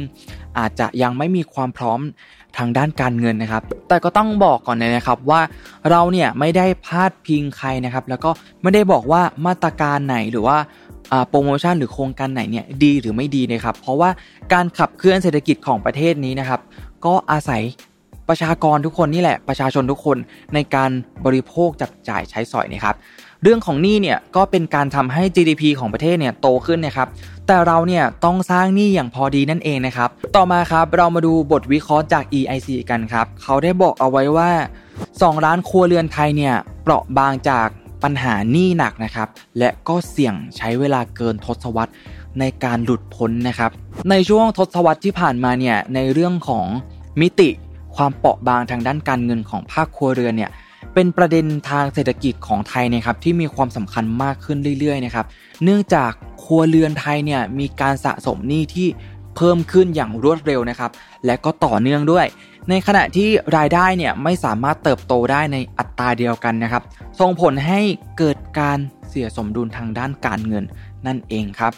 โดยสัดส่วนหนี้ครัวเรือนต่อ GDP ของไทยนะครับเพิ่มขึ้นจาก 52.4% ในปี 2008 นะครับเป็น 90.1% นะครับณสิ้นปี 2021 หากเทียบสัดส่วนของต่างประเทศเนี่ยจะพบว่าไทยเนี่ยมีแนวโน้มการเติบโตของหนี้ต่อรายได้รวดเร็วมากนะครับโดยเฉพาะในช่วงปี 2008 ถึง 2014 นะครับและในช่วงหลังเกิดวิกฤตโควิดนะครับส่งผลทำให้ไทยเนี่ยมีสัดส่วนหนี้ต่อ GDPสูงกว่าค่าเฉลี่ยของประเทศพัฒนาแล้วอย่างชัดเจนเลยนะครับแม้ว่ารายได้ต่อประชากรของไทยเนี่ยจะต่ำกว่ามากก็ตามนะครับก็เป็นเรื่องที่น่าเป็นห่วงนะครับแล้วภาระหนี้แค่ไหนถึงเรียกว่าปลอดภัยโอเคครับก็โดยปกติแล้วเนี่ยถ้าอัตราส่วนภาระหนี้ต่อรายได้รวมกันเท่ากับ 40% หรือว่าต่ำกว่านะครับแสดงว่ามีสุขภาพทางการเงินที่แข็งแรงมากนะครับมีการบริหารจัดการหนี้ที่ดีและถ้าต้องการกู้ยืมเพิ่มเนี่ยหรือว่ามีโอกาสที่จะขอสินเชื่อในอนาคตนะครับก็จะขอสินเชื่อได้ง่ายนั่นเองนะครับทีนี้เนี่ยเราลองมาดูระดับกันดีกว่าครับว่ามีระดับอะไรบ้างนะครับมาดูระดับแรกกันครับก็อยู่ที่ระดับ 37-42% นะครับถ้าคนที่มีอัตราส่วนภาระหนี้ต่อรายได้รวมเนี่ยอยู่ที่ระดับประมาณนี้เนี่ยก็ถือว่าฐานะทางการเงินเนี่ยยังอยู่ในขั้นที่ดีนะครับมีความสามารถในการจ่ายหนี้ในแต่ละเดือนได้ตามปกตินะครับแต่ถ้าลดหนี้ลงได้เนี่ยก็จะควรลดนะครับระดับต่อมาครับ 43% ถึง 49% นะครับถ้ามีหนี้ที่ต้องจ่ายในแต่ละเดือนอยู่ในระดับนี้นะครับแสดงว่ากำลังมีปัญหาเรื่องหนี้สินนะครับหมายความว่ากำลังเริ่มก่อหนี้เกินตัวนั่นเองนะครับจึงควรลดหนี้ที่ไม่จำเป็นลงให้เร็วที่สุดนะครับเป็นการตัดไฟตั้งแต่ต้นลมนั่นเองครับระดับต่อมาครับ 50% ขึ้นไปครับถ้ามีหนี้ระดับนี้เนี่ยถือว่าอยู่ในขั้นอันตรายนะครับหมายความว่าเราเนี่ยหาเงินมาได้เท่าไหร่นะครับครึ่งนึงเนี่ยต้องนำไปจ่ายหนี้นะครับต้องรีบแก้ไขด่วนด้วยการหยุดก่อนหนี้ใหม่นั่นเองนะครับแล้วก็พยายามนะครับปลดหนี้เก่าให้หมดเร็วที่สุดครับทีนี้ครับมันก็มีสูตรวิธีคิดง่ายๆอยู่ครับว่าอัตรา ส่วนหนี้ต่อรายได้ของเราเนี่ยอยู่ที่เท่าไหร่นะครับสูตรก็คือเราเอาหนี้รายเดือนนะครับตั้งครับแล้วก็หารด้วยรายได้ต่อเดือนของเราคูณ100ครับก็จะได้เป็นอัตราเปอร์เซ็นต์ขึ้นมานั่นเองนะครับทีนี้เราลองมาดูวิธีการคำนวณกันบ้างครับให้เรารวมหนี้ที่ต้องจ่ายทั้งหมดนะครับในแต่ละเดือนแล้วหารด้วยรายได้รวมในแต่ละเดือนครับสมมุติว่าเดือนมกราคมมีรายได้ทั้งหมด 30,000 บาทนะครับมีหนี้ที่ต้องจ่ายทั้งสิ้น 10,000 บาทผลลัพธ์ก็คือ 33.33% ครับถ้าเรานำตัวเลขรายได้และก็หนี้มาแทนสมการข้างต้นนะครับก็จะได้เป็น 10,000 นะครับเป็นหนี้ของเราใช่ไหมครับก็หารรายได้ครับ 30,000 บาทแล้วก็คูณ100ครับก็จะได้เป็นตัวเลข 33.33% นะครับหมายความว่าอัตราส่วนภาระหนี้ต่อรายได้รวมเนี่ยก็อยู่ที่ 33% ก็ถือว่ายังอยู่ในระดับที่ดีอยู่นะครับก็สมมุติว่าถ้าเรามีรายได้100บาทเนี่ยเราจะต้องจ่ายหนี้ 33.33 บาทนั่นเองครับทีนี้ครับมาดูตัวอย่างที่2กันครับสมมุติว่ารายได้เรา 30,000 เช่นเดิมนะครับแต่ว่ามีหนี้ผ่อน 0% เนี่ย4รายการด้วยกันนะครับรายการแรกเนี่ย 2,000 บาทนะครับรายการต่อมา 3,000 บาทแล้วก็ 3,500 บาทแล้วก็ 4,000 บาทนะครับก็ผลลัพธ์นะครับอยู่ที่ 41.6% นะครับเราลองมาแทนสมการกันครับก็เอา 2,000 เนี่ยบวก 3,000 นะครับบวก 3,500 แล้วก็บวก 4,000 ครับเท่ากับ 12,500 บาทแล้วก็เอาไปหารรายได้ของเรา 30,000 บาทนะครับแล้วก็คูณ100ก็จะได้เป็นตัวเลข41.6% นะครับจะเห็นว่าตัวอย่างนี้นะครับไม่ได้มีหนี้ก้อนใหญ่เช่นบ้านหรือว่ารถยนต์นะครับแต่มีอัตราส่วนหนี้ต่อรายได้เนี่ยที่อยู่ในสัดส่วนที่ค่อนข้างที่จะเยอะนะครับก็คือ 40% หรือว่าเทียบเท่า 40% นะครับถ้าเป็นแบบนี้เนี่ยเราควรที่จะต้องพิจารณาปรับเปลี่ยนการใช้จ่ายเงินนะครับเพราะว่าถ้าเรายิ่งไม่ได้มีหนี้ก้อนใหญ่แล้วเนี่ยเราไม่ควรที่จะก่อหนี้บริโภคในอัตราที่สูงแบบนี้นะครับต่อมาครับเรามาดูตัวอย่างที่3กันครับสมมุติว่าเราเนี่ยมีรายรับนะครับอยู่ที่ 30,000 บาทแล้วก็มีค่า OT หรือว่ารายได้จากงานเสริมเพิ่มขึ้นมา 5,000 บาทนะครับทีนี้ครับเรามีหนี้ผ่อนรถยนต์ 18,000 บาทต่อเดือนนะครับผลลัพธ์ก็คือ 51.4% นะครับก็เอา 18,000 บาทเนี่ยหาร 35,000 แล้วก็คูณ100จะเห็นว่าในตัวอย่างนี้เนี่ยเป็นหนี้ที่อยู่ในระดับที่อันตรายเลยนะครับเพราะว่ามันเกินครึ่งของรายได้ไปแล้วและที่สำคัญนะครับรายได้ประจำจริงๆของเราเนี่ยอยู่ที่ 30,000 บาทนะครับส่วนอีก 5,000 บาทเนี่ยอาจจะเป็นค่า OT หรือว่ารายได้เสริมซึ่งมันเป็นรายได้ที่ไม่แน่นอนนะครับถ้าบางเดือนเนี่ยเราไม่ได้ทำ OT หรือทำไม่ได้เท่าเดิมแน่นอนว่าผลกระทบเนี่ยตกมาอยู่ที่เราและก็เราเนี่ยยังต้องมีค่าใช้จ่ายประจำอย่างอื่นอีกนะครับทีนี้ครับถ้าใครที่กำลังมีแผนนะครับที่อยากจะมีรถยนต์นะครับแล้วลองคำนวณดูแล้วอาจจะเจอสถานการณ์แบบนี้หรือว่าใกล้เคียงแบบนี้นะครับอยากให้ลองพิจารณาไตร่ตรองให้ดีก่อนตัดสินใจเลือกที่จะผ่อนรถยนต์หรือว่าเป็นหนี้ก้อนใหญ่ด้วยนะครับก็ลองเอาไปพิจารณากันดูนะครับต่อมาครับเรามาดูตัวอย่างที่4กันครับสมมุติว่ารายรับของเราเนี่ยอยู่ที่ 50,000 บาทนะครับมีหนี้ผ่อนรถยนต์ 18,000 บาทหนี้ผ่อน 0% เนี่ยจ่ายเดือนละ 5,000 บาทนะครับเราก็จะได้ผลลัพธ์ที่ 46% นะครับก็คือเอา 18,000 บาทเนี่ยบวก 5,000 นะครับก็จะได้23,000 บาทหาร 50,000 คูณ 100 นะครับในตัวอย่างนี้เนี่ยจะเห็นว่าเราเนี่ยมีหนี้ก้อนใหญ่ก็จริงแต่ว่าเรามีอัตราส่วนหนี้ต่อรายได้เนี่ยอยู่ที่ 46% ใช่ไหมครับซึ่งเรามีหนี้ก้อนใหญ่ก็จริงนะครับแต่มันก็เป็นอัตราส่วนที่สมเหตุสมผลนะครับเพราะว่าเราไม่ได้มีหนี้บริโภคที่เยอะจนเกินไปนั่นเองนะครับเพราะฉะนั้นเนี่ยถ้าคนที่อยู่ในตัวอย่างนี้นะครับก็ถือว่าก็ไม่ใช่เรื่องที่แย่อะไรนั่นเองนะครับทีนี้ครับแล้วอัตราส่วนภาระหนี้ต่อรายได้เนี่ยมันสำคัญยังไงนะครับอัตราส่วนภาระหนี้ต่อรายได้รวมเนี่ยมันก็คือเปอร์เซ็นต์ของรายได้รวมต่อเดือนของตัวเองที่นำไปชำระหนี้รายเดือนถ้าอัตราส่วนดังกล่าวเนี่ยอยู่ในระดับต่ำนะครับแสดงให้เห็นถึงความสมดุลที่ดีนะครับระหว่างหนี้และก็รายได้ในทางกลับกันครับถ้าอยู่ในระดับที่สูงเนี่ยแสดงว่ามีหนี้ที่มากเกินไปนะครับโดยปกติผู้ที่มีอัตราส่วนภาระหนี้ต่อรายได้รวมในระดับต่ำเนี่ยมักจะสามารถจัดการชำระหนี้ในแต่ละเดือนได้อย่างมีประสิทธิภาพนั่นเองและผู้ให้บริการสินเชื่อทางการเงินเช่นธนาคารนะครับ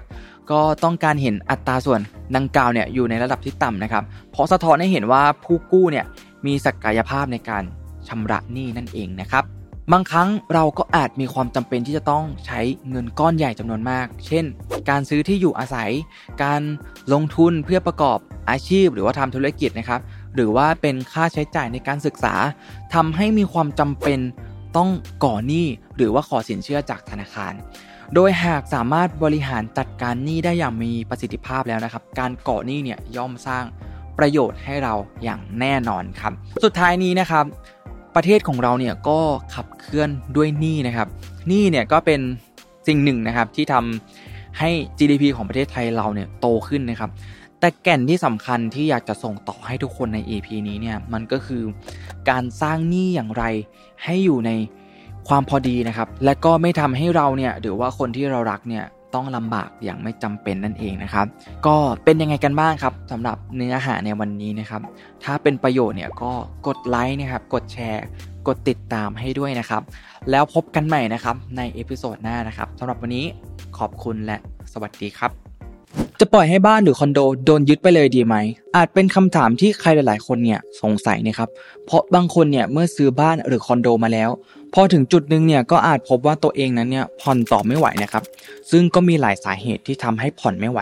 ไม่ว่าจะเป็นรายได้ที่เคยมีเนี่ยขาดหายไปนะครับหรือว่าจะถูกให้ออกจากงานหรือบางคนเนี่ยก็อาจจะเลิกกับแฟนนะครับแล้วก็ไม่ได้อยู่ด้วยกันแล้วจึงไม่มีคนมาช่วยผ่อนนะครับแต่ไม่ว่าจะด้วยเหตุผลใดก็ตามเนี่ยการปล่อยให้บ้านหรือคอนโดโดนยึดเนี่ยมันจะจบเรื่องได้จริงๆหรอคลิปนี้มีคำตอบครับก่อนอื่นเลยฉันอยากให้ทุกคนเนี่ยมาดูผลเสียกันก่อนเลยครับว่าระหว่างทางที่เราเนี่ยไม่ผ่อนชำระหนี้ไปจนถึงการถูกยึดบ้านนั้นเนี่ยมันมีผลเสียอะไรเกิดขึ้นบ้างนะครับข้อแรกเลยครับถ้าผิดนัดชำระหนี้นะครับหรือว่าขาดส่งเกิน3เดือนเนี่ยดอกเบี้ยเนี่ยจะปรับสูงขึ้นนะครับตามสัญญาได้เลยนะครับซึ่งดอกเบี้ยนั้นเนี่ยจะอยู่ระหว่าง 15-22% เลยนะครับก็เทียบเท่ากับหนี้บัตรเครดิตเลยครับซึ่งเยอะมากๆนะครับ2ครับพอดอกเบี้ยปรับขึ้นเนี่ยหนี้ก็จะสูงตามขึ้นไปด้วยพอเราจ่ายหนี้ไม่ไหวเนี่ยก็จะทำให้ถูกแบงค์เนี่ยฟ้องนะครับและแบงค์เนี่ยก็จะเอาบ้านของเราเนี่ยไปขายทอดตลาดครับซึ่งสุดท้ายแล้วเนี่ยจะทำให้ติดประวัติค้างชำระแล้วก็เครดิตทางการเงินที่เสียไปเลยนะครับ3ครับถ้าเราติดประวัติค้างชำระเนี่ยและเครดิตทางการเงินเสียแล้วเนี่ยทีนี้เนี่ยถ้าในอนาคตเราต้องการขอสินเชื่อไม่ว่าจะนำเงินไปทำธุรกิจนะครับหรือว่าขอสินเชื่ออะไรก็แล้วแต่เนี่ยก็จะขอได้ยากแล้วครับ4ครับถ้าเราขายบ้านเพื่อนำเงินมาจ่ายหนี้แต่คิดช้าหรือว่าตัดสินใจช้าเกินไปเนี่ยก็อาจจะเกิดกรณีที่ขายแล้วเนี่ยแต่ว่าเงินไม่พอจ่ายหนี้นะครับเพราะว่าดอกเบี้ยที่ถูกปรับเนี่ยมันขึ้นสูงแล้วก็อาจจะทำให้ถูกยึดทรัพย์ในลำดับถัดไปได้นะครับ5ครับถ้ายึดทรัพย์สินแล้วเนี่ยแต่ว่ายังจ่ายหนี้ไม่พอเนี่ยก็จะถูกฟ้องล้มละลายนะครับก็จะทำให้ไม่สามารถทำธุรกรรมทางการเงินได้เลยอย่างน้อยๆเนี่ยก็3ปีนะครับแล้วก็ยังเสียประวัติอีกด้วยนะครับทีนี้เนี่ยคุณอาจจะกลายเป็นคนที่มีประวัติเครดิตไม่ดีติดตัวไปเลยก็ได้ครับเราลองมาดูวิธีแก้ไขเรื่องนี้กันดีกว่าครับถ้าเกิดว่าเราเนี่ยผ่อนบ้านหรือว่าคอนโดไม่ไหวจริงๆมันจะมีวิธีผ่อนหนักให้เป็นเบาอย่างไรได้บ้างไปดูกันเลยครับวิธีที่อยากให้ทุกคนที่ประสบปัญหานี้ลองเอาไปใช้กันนะครับนั่นก็คือการประนอมหนี้นั่นเองครับการประนอมหนี้นะครับเป็นการเจรจาเรื่องหนี้สินกับเจ้าหนี้ครับเช่นขอลดหย่อนนะครับผ่อนผันหรือว่าขอปรับเปลี่ยนข้อตกลงเพื่อช่วยชะลอหรือว่าหยุดการดำเนินการจากเจ้าหนี้นะครับอันเนื่องมาจากการผิดนัดชำระหนี้เช่นการฟ้องร้องยึดทรัพย์สินนะครับแล้วก็การช่วยลดภาระในการชำระหนี้ในช่วงเวลาที่ลูกหนี้เนี่ยตกอยู่ในสภาวะที่ขาดสภาพคล่องทางการเงินซึ่งไม่ว่าจะด้วยเหตุผลปัจจัยใดก็ตามนะครับทุกคนเนี่ยสามารถเข้าไปพบกับเจ้าหนี้เพื่อขอเจรจาประนอมหนี้ได้นะครับแล้วเราเนี่ยสามารถประนอมหนี้อย่างไรได้บ้างเดี๋ยวไปดูกันเลยครับ1ครับขอลดอัตราดอกเบี้ยนะครับวิธีนี้เนี่ยใช้ได้ในกรณีที่อัตราดอกเบี้ยเพิ่มสูงขึ้นกว่าเมื่อตอนแรกที่เรากู้นะครับแต่ถ้าในกรณีอื่นเนี่ยธนาคารอาจจะให้ชำระเป็นเงินก้อนนะครับซึ่งอาจจะสูงกว่า ค่าผ่อนต่อเดือนหรือว่าให้ชำระหนี้ทั้งหมดภายในครั้งเดียวนะครับวิธีนี้เนี่ยเหมาะกับใครบ้างนะครับเหมาะกับผู้กู้ที่ยังคงมีรายได้เป็นประจำทุกเดือนนะครับแต่มีเหตุให้รายได้ต่อเดือนเนี่ยลดลงหรือว่ามีรายได้เท่าเดิมแต่ว่ารายจ่ายเนี่ยสูงขึ้นนะครับเหมาะกับผู้กู้นะครับที่มีประวัติชำระค่าผ่อนบ้านดีนะครับแล้วก็มีแนวโน้มที่ว่าจะมีรายได้สูงพอสำหรับกรณีที่ต้องชำระเงินก้อนตามเงื่อนไขของธนาคารนั่นเองนะครับ2ครับขอชำระค่าผ่อนบ้านต่ำกว่าปกตินะครับจะใช้วิธีนี้ได้เนี่ยก็ต่อเมื่อจำนวนยอดชำระต่อเดือนนั้นสูงกว่ายอดดอกเบี้ยต่อเดือนนะครับอย่างน้อยเนี่ย500บาทนะครับโดยสามารถขอประนอมหนี้แบบนี้ได้เพียงครั้งเดียวนะครับและระยะเวลาในการชำระค่าผ่อนที่ต่ำกว่าปกตินั้นเนี่ยต้องไม่เกิน2ปีนะครับวิธีนี้เหมาะกับใครบ้างเหมาะกับผู้กู้ที่ยังคงมีรายได้เป็นประจำทุกเดือนนะครับแต่มีเหตุให้รายได้ต่อเดือนเนี่ยลดลงหรือว่ามีรายได้เท่าเดิมแต่รายจ่ายเพิ่มขึ้นนั่นเองนะครับเหมาะกับผู้กู้ที่มีประวัติการชำระค่าผ่อนบ้านดีนะครับแล้วก็มีแนวโน้มว่าจะสามารถจัดการกับรายจ่ายที่เป็นอุปสรรคต่อการผ่อนบ้านในจำนวนเดิมได้ภายในระยะเวลาที่กำหนดนั่นเองครับ3ครับขอขยายเวลาชำระหนี้ครับวิธีประนอมหนี้นี้นะครับจะทำให้ยอดค่าผ่อนต่อเดือนเนี่ยลดลงนะครับแล้วก็ขอขยายเวลากู้ได้จนอายุเนี่ยไม่เกิน70ปีเท่านั้นนะครับวิธีนี้เหมาะกับใครบ้างเหมาะกับผู้ที่ยังคงมีรายได้เป็นประจำทุกเดือนนะครับแต่มีเหตุให้รายได้ต่อเดือนเนี่ยลดลงหรือว่ามีรายได้เท่าเดิมแต่ว่ารายจ่ายเพิ่มขึ้นนั่นเองนะครับเหมาะกับผู้กู้ที่มีอายุน้อยนะครับหรือว่าอีกหลายปีนะครับกว่าจะถึงอายุ70ปีสัญญากู้ปัจจุบันเนี่ยมีระยะเวลากู้เนี่ยไม่ถึง30ปีนะครับและก็มีรายได้ต่อเดือนที่เป็นประจำนะครับเช่นรายได้จากการทำงานประจำหรือว่าได้รับเงินปันผลในทุกเดือนนะครับ4ครับขอผ่อนผันการค้างชำระนะครับวิธีนี้เนี่ยก็จะช่วยให้ผู้กู้เนี่ยสามารถแก้ไขจัดการปัญหาทางการเงินที่เกิดขึ้นภายในระยะเวลาไม่เกิน 3-6 เดือนนะครับจากนั้นเนี่ยจึงค่อยชำระเงินที่ค้างไว้ตามรูปแบบใดรูปแบบหนึ่งดังนี้นะครับ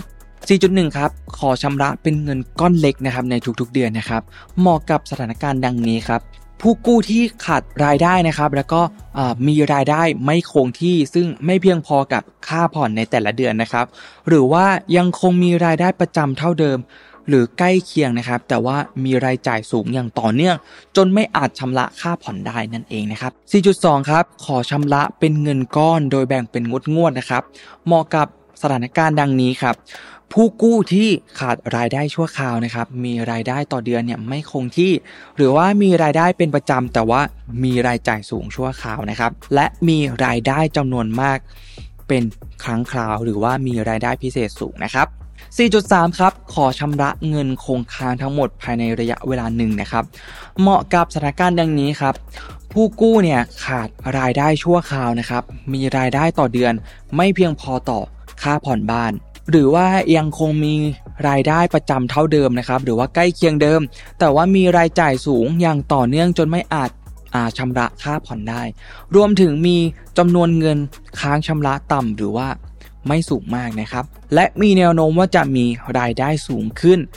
ในระยะเวลาที่กำหนดนะครับเช่นอาจจะได้เงินโบนัสนะครับหรือว่ามีรายได้จากการขายหุ้นรายได้จากการขายสินทรัพย์มูลค่าสูงอย่างบ้านคอนโดที่ดินหรือว่ารถเป็นต้นนะครับ5ครับขอโอนทรัพย์สินเป็นของธนาคารชั่วคราวนะครับแล้วก็ขอซื้อคืนในภายหลังการประนอมหนี้นะครับแบบนี้เนี่ยก็จะคล้ายกับการขายฝากนะครับแล้วก็เช่าบ้านตัวเองอยู่โดยค่าเช่าหลักทรัพย์เนี่ยจะคิดอยู่ที่ 0.4 ถึง 0.6% ของมูลค่าหลักทรัพย์นะครับและมักทำสัญญาเช่าเป็นรายปีนะครับทั้งนี้ครับหากจำนวนหนี้สูงกว่าราคาประเมินของหลักทรัพย์นะครับผู้กู้เนี่ยจำเป็นจะต้องชำระส่วนต่างภายในวันโอนนะครับวิธีนี้เหมาะกับใครบ้างนะครับเหมาะกับผู้กู้ที่ขาดรายได้และก็ไม่น่าจะกลับมามีรายได้ภายใน1ปีนะครับหรือว่ามีรายได้เป็นประจำหรือไม่คงที่ต่อเดือนแต่ว่ามีรายจ่ายสูงต่อเนื่องนานเกิน1ปีนั่นเองนะครับ เหมาะกับผู้กู้ที่มีเงินมากพอที่จะสามารถชำระส่วนต่างระหว่างหนี้และราคาประเมินของหลักทรัพย์มีกำลังที่จะสามารถจ่ายค่าเช่าต่อเดือนแก่ธนาคารได้นะครับและมีแนวโน้มว่าจะมีรายได้สูงภายในระยะเวลาที่กำหนดเช่นอาจจะมีรายได้จากเงินโบนัสนะครับรายได้จากการขายหุ้นรายได้จากการขายสินทรัพย์นะครับมูลค่าสูงอย่างเช่นบ้านคอนโดที่ดินหรือว่ารถยนต์เป็นต้นนั่นเองนะครับสรุปวิธีประนอมหนี้นะครับหากว่าเราเนี่ยผ่อนบ้านหรือว่าคอนโดต่อไม่ไหวนะครับขอลดอัตราดอกเบี้ยนะครับชำระเป็นเงินก้อนตามเงื่อนไขของธนาคารหรือว่าเจ้าหนี้นั่นเองนะครับขอชำระค่าผ่อนบ้านเนี่ยต่ำกว่าปกตินะครับในระยะเวลาไม่เกิน2ปีนะครับขอขยายเวลาชำระหนี้นะครับขยายเวลาได้ถึง70ปีเลยนะครับขอผ่อนผันการค้างชำระนะครับภายในระยะเวลาไม่เกิน36เดือนนะครับขอโอนหลักทรัพย์เป็นของธนาคารชั่วคราวนะครับมีค่าเช่าหลักทรัพย์ 0.4 ถึง 0.6% นะครับของมูลค่าหลักทรัพย์นั่นเองนะครับสุดท้ายนี้นะครับก็ขอให้พิจารณาเลือกใช้วิธีประนอมหนี้ที่คิดว่าสามารถทำได้จริงนะครับแล้วก็ยิ่งเริ่มการประนอมหนี้ได้เร็วเนี่ยก็จะยิ่งเป็นผลดีครับเพราะว่า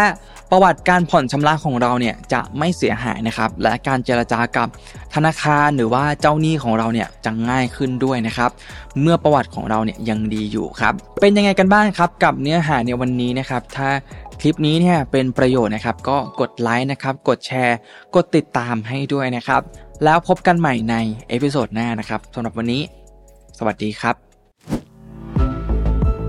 ปัญหาอย่างหนึ่งนะครับที่คนวัยทำงานหลายคนเนี่ยต้องเจอก็คือปัญหาเรื่องของการใช้บัตรเครดิตครับบางคนเนี่ยใช้บัตรเครดิตไม่เป็นนะครับหรือว่าใช้แบบที่ผิดอยู่จนทำให้เกิดหนี้บัตรเครดิตแล้วพอจ่ายไม่ไหวเนี่ยก็ทำให้มีดอกเบี้ยที่เพิ่มขึ้นทบต้นไปเรื่อยๆอีกหนี้บัตรเครดิตเลยไม่ยอมหมดไปสักทีนะครับวันนี้ฉัดจะมาแชร์วิธีช่วยลดภาระหนี้บัตรเครดิตเพื่อเริ่มต้นชีวิตใหม่ทางด้านการเงินกันครับมีอะไรบ้างเนี่ยเดี๋ยวไปดูกันเลยครับ1ครับวางแผนทางการเงินนะครับการทำบัญชีรายรับรายจ่ายเนี่ยเป็นสิ่งที่สำคัญมากแต่ว่าบางคนเนี่ยอาจไม่เคยทำนะครับหรือว่าไม่ได้ทำบ่อยๆเพราะอาจจะมองว่ามันเป็นเรื่องที่ดูยุ่งยากวุ่นวายนะครับแต่จริงๆแล้วเนี่ยถ้าเราทำให้ติดจนเป็นนิสัยเนี่ยมันจะเป็นประโยชน์กับเราอย่างมากนะครับโดยเฉพาะอย่างยิ่งเลยเนี่ยสำหรับคนที่มีปัญหาทางด้านการเงินอยู่นะครับเพราะว่ามันจะทำให้เราเนี่ยรู้ว่ารายได้ในแต่ละเดือนของเราเนี่ยรายจ่ายเนี่ยมันไปกองอยู่กับตรงส่วนไหนนะครับใช้จ่ายไปอย่างเกิดประโยชน์หรือไม่นะครับหรือว่ารายจ่ายบางอย่างที่เราจ่ายไปเนี่ยมันสามารถที่จะตัดออกได้นะครับพูดง่ายๆก็คือว่ามันจะทำให้เรารู้ว่าเราควรแก้ปัญหาที่จุดไหนนะครับจะได้แก้ปัญหาได้ถูกจุดนั่นเองครับเพราะว่าเมื่อเราลดค่าใช้จ่ายที่ไม่จำเป็นได้แล้วเนี่ยเราก็จะมีเงินเหลือเพิ่มมาจ่ายหนี้บัตรเครดิตนั่นเองนะครับแล้วเราก็จะปลดหนี้ได้ไวขึ้นนั่นเองครับ2ครับซื้อของที่จำเป็นด้วยเงินสดครับบางคนเนี่ยอาจจะติดพฤติกรรมที่ชอบใช้บัตรรูดซื้อของไปก่อนนะครับแล้วค่อยมาจ่ายเงินทีหลังจนติดเป็นนิสัยแต่ดันไม่คิดหน้าคิดหลังครับว่าเงินที่ตัวเองมีนั้นเนี่ยไม่พอจ่ายกับของที่รูดซื้อไปนะครับพอถึงรอบบินเนี่ยก็เลยจ่ายได้แต่ขั้นต่ำสำหรับคนที่อาจสงสัยว่าการจ่ายบัตรเครดิตขั้นต่ำคืออะไรนะครับก็ต้องบอกว่ามันคือการจ่ายเงินไม่ครบยอดที่เราเนี่ยรูดซื้อของไปนั่นเองนะครับจนทำให้ถูกคิดดอกเบี้ยเพิ่มนั่นเองแล้วเขาก็จะคิดดอกเบี้ยเพิ่มไปเรื่อยๆนะครับจนกว่าจะเคลียร์หนี้ก้อนนี้เนี่ยหมดลงนั่นเองนะครับพอทำแบบนี้นานๆนะครับก็จะทำให้เกิดปัญหาใหญ่ตามมาได้นั่นเองถ้าใครอยากลดความเสี่ยงเรื่องนี้ลงนะครับวิธีหนึ่งที่เราสามารถทำได้เนี่ยก็คือการเปลี่ยนวิธีการใช้จ่ายนั่นเองนะครับเริ่มจากเวลาที่เราจะใช้จ่ายอะไรก็ตามนะครับไม่ว่าจะเป็นอาหารค่าโทรศัพท์นะครับหรือว่าค่าใช้จ่ายในชีวิตประจำวันนะครับให้ลองมาเปลี่ยนเป็นจ่ายเงินสดหรือว่าเงินที่มีอยู่ในบัญชีแทนนะครับและของที่ซื้อนั้นเนี่ยต้องเป็นของที่จำเป็นจริงๆนะครับไม่ใช่ของที่เราอยากได้แต่ไม่จำเป็นนั่นเองครับ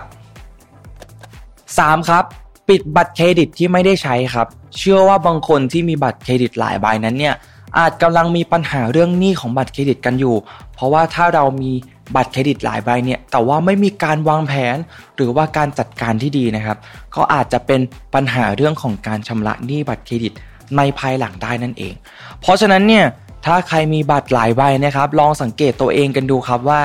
ตอนนี้เนี่ยเรามีการจัดการการเงินที่ดีอยู่หรือเปล่านะครับถ้าเราชอบจ่ายขั้นต่ำบ่อยๆหรือว่ามีแนวโน้มว่าจะชำระบัตรเครดิตไม่ไหวนะครับแล้วทีนี้เนี่ย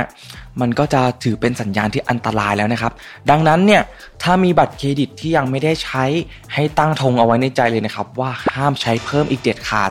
เราต้องเคลียร์ใบที่ยังค้างชำระอยู่ก่อนนะครับหรือว่าตัดไฟแต่ต้นลมนะครับด้วยการปิดบัตรเครดิตที่ยังไม่ได้ใช้ไปเลยนะครับเพราะถ้าเรายังบริหารจัดการได้ไม่ดีเนี่ยเราก็ไม่ควรเพิ่มภาระให้กับตัวเองนะครับอาจจะใช้เต็มที่สัก2ใบก็เพียงพอแล้วนะครับ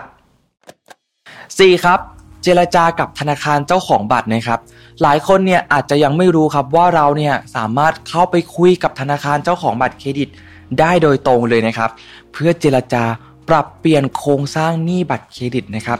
ซึ่งการทำแบบนี้เนี่ยจะเป็นผลดีต่อการวางแผนการจ่ายหนี้ของตัวเพื่อนๆเองด้วยนะครับเพราะว่าหากปล่อยทิ้งไว้เนี่ยหรือว่าไม่ยอมชำระหนี้นะครับดอกเบี้ยก็จะสะสมจนกลายเป็นหนี้ที่จ่ายไม่ไหวนะครับซึ่งสุดท้ายแล้วเนี่ยก็อาจจะถูกดำเนินคดีแล้วก็เสียเครดิตทางด้านการเงินได้นะครับทีนี้ครับเราลองมาดูข้อดีของการเจรจากับธนาคารเจ้าของบัตรเครดิตกันครับอันแรกเลยเนี่ยก็จะช่วยขยายระยะเวลาผ่อนชำระครับแล้วก็ช่วยลดอัตราดอกเบี้ยนะครับช่วยหยุดการคิดอัตราดอกเบี้ยชั่วคราวหรือว่าลดหนี้ค้างชำระในบางส่วนได้นะครับนี่ก็เป็นข้อดีในการเจรจากับธนาคารเจ้าของหนี้บัตรเครดิตนั่นเองนะครับแต่ว่าถ้ามันยังแก้ปัญหาให้เราไม่ได้เนี่ยลองมาดูข้อที่5กันครับข้อที่5ครับก็คือการรวมหนี้เป็นก้อนเดียวนั่นเองนะครับถ้าใครที่กำลังเป็นหนี้บัตรเครดิตหลายใบอยู่ให้ลองกางหนี้ของบัตรเครดิตแต่ละใบออกมาดูครับเพื่อเช็คยอดค้างจ่ายแล้วก็ดอกเบี้ยของแต่ละบัตรต่อปีนะครับจากนั้นเนี่ยให้ประเมินครับว่าเราเนี่ยสามารถชำระหนี้ได้จำนวนเท่าไหร่ต่อเดือนนะครับแล้วก็เราลองมาดูแนวทางการชำระหนี้บัตรเครดิตเบื้องต้นกันครับอันแรกเลยพยายามปิดหนี้บัตรเครดิตที่มีอัตราดอกเบี้ยสูงที่สุดก่อนนะครับเพราะว่าเป็นหนี้ที่สร้างภาระมากที่สุดนะครับต่อมาครับถ้ามีดอกเบี้ยสูงเท่ากันนะครับ2รายการนะครับให้เลือกนำเงินไปปิดหนี้ก้อนที่เหลือน้อยกว่าก่อนเพื่อโปะหนี้ให้หมดทีละรายการครับอย่ากระจายเงินไปใช้หนี้หลายก้อนนะครับเพราะว่าจะทำให้ภาระหนี้ต่อเดือนเนี่ยมันแทบจะไม่ลดลงเลยนะครับเลือกนำเงินก้อนเนี่ยไปโปะหนี้ที่ลดต้นลดดอกก่อนนะครับจะได้เป็น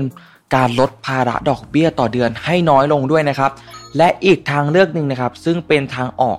ที่ดีของใครหลายๆคนเลยซึ่งฉัดก็จะแนะนำอย่างมากเลยนะครับถ้าใครมีปัญหาปลดหนี้ไม่ได้สักทีเนี่ยก็ต้องห้ามพลาดวิธีนี้นะครับนั่นก็คือการขอสินเชื่อส่วนบุคคลที่มีดอกเบี้ยต่ำนะครับหรือว่าเป็นโครงการรวมหนี้เป็นก้อนเดียวนั่นเองนะครับซึ่งช่วงนี้เนี่ยหลายๆธนาคารนะครับก็ออกโครงการรวมหนี้กันมากมายเลยนะครับมันคือการรวมหนี้จากหลากหลายแห่งมาไว้ที่เดียวนั่นเองเราก็จะจัดการหนี้ได้ง่ายขึ้นเป็นอย่างมากนะครับเพราะว่าจากการที่เราต้องชำระหลายที่เนี่ยการจ่ายบัตรหลายใบใช่ไหมครับก็เปลี่ยนมาจ่ายที่เดียวนะครับดอกเบี้ยก็ไม่ได้สูงเท่าเดิมทำให้ภาระของผู้ชำระเนี่ยลดลงเป็นอย่างมากนะครับซึ่งรายละเอียดของแต่ละธนาคารเนี่ยก็ขอไม่ลงรายละเอียดไว้ตรงนี้นะครับไว้มีโอกาสหน้าเนี่ยเดี๋ยวจะเอามาแชร์บอกให้เพื่อนๆทุกคนได้รับทราบกันนะครับก็ต้องบอกเลยนะครับว่าโครงการรวมหนี้แบบนี้เนี่ยเป็นทางออกของใครหลายๆคนจริงๆลองเอาไปศึกษาเพิ่มเติมกันดูนะครับก็เป็นยังไงกันบ้างครับกับเนื้อหาในวันนี้นะครับก็หวังว่าจะเป็นประโยชน์กับเพื่อนๆทุกคนแล้วก็หวังว่าจะเป็นทางออกให้ใครหลายๆคนที่ประสบปัญหานี้อยู่นะครับถ้าชอบเนื้อหาในวันนี้เนี่ยก็กดไลค์นะครับกดแชร์กดติดตามให้ด้วยนะครับแล้วพบกับฉัตรได้ใหม่นะครับในเอพิโซดถัดไปนะครับสำหรับวันนี้เนี่ยขอบคุณและสวัสดีครับ Mission to the Moon Invest Your Money Your Future เตรียมรับปรับแผนเรื่องการเงินการลงทุนเพื่อวันนี้และอนาคต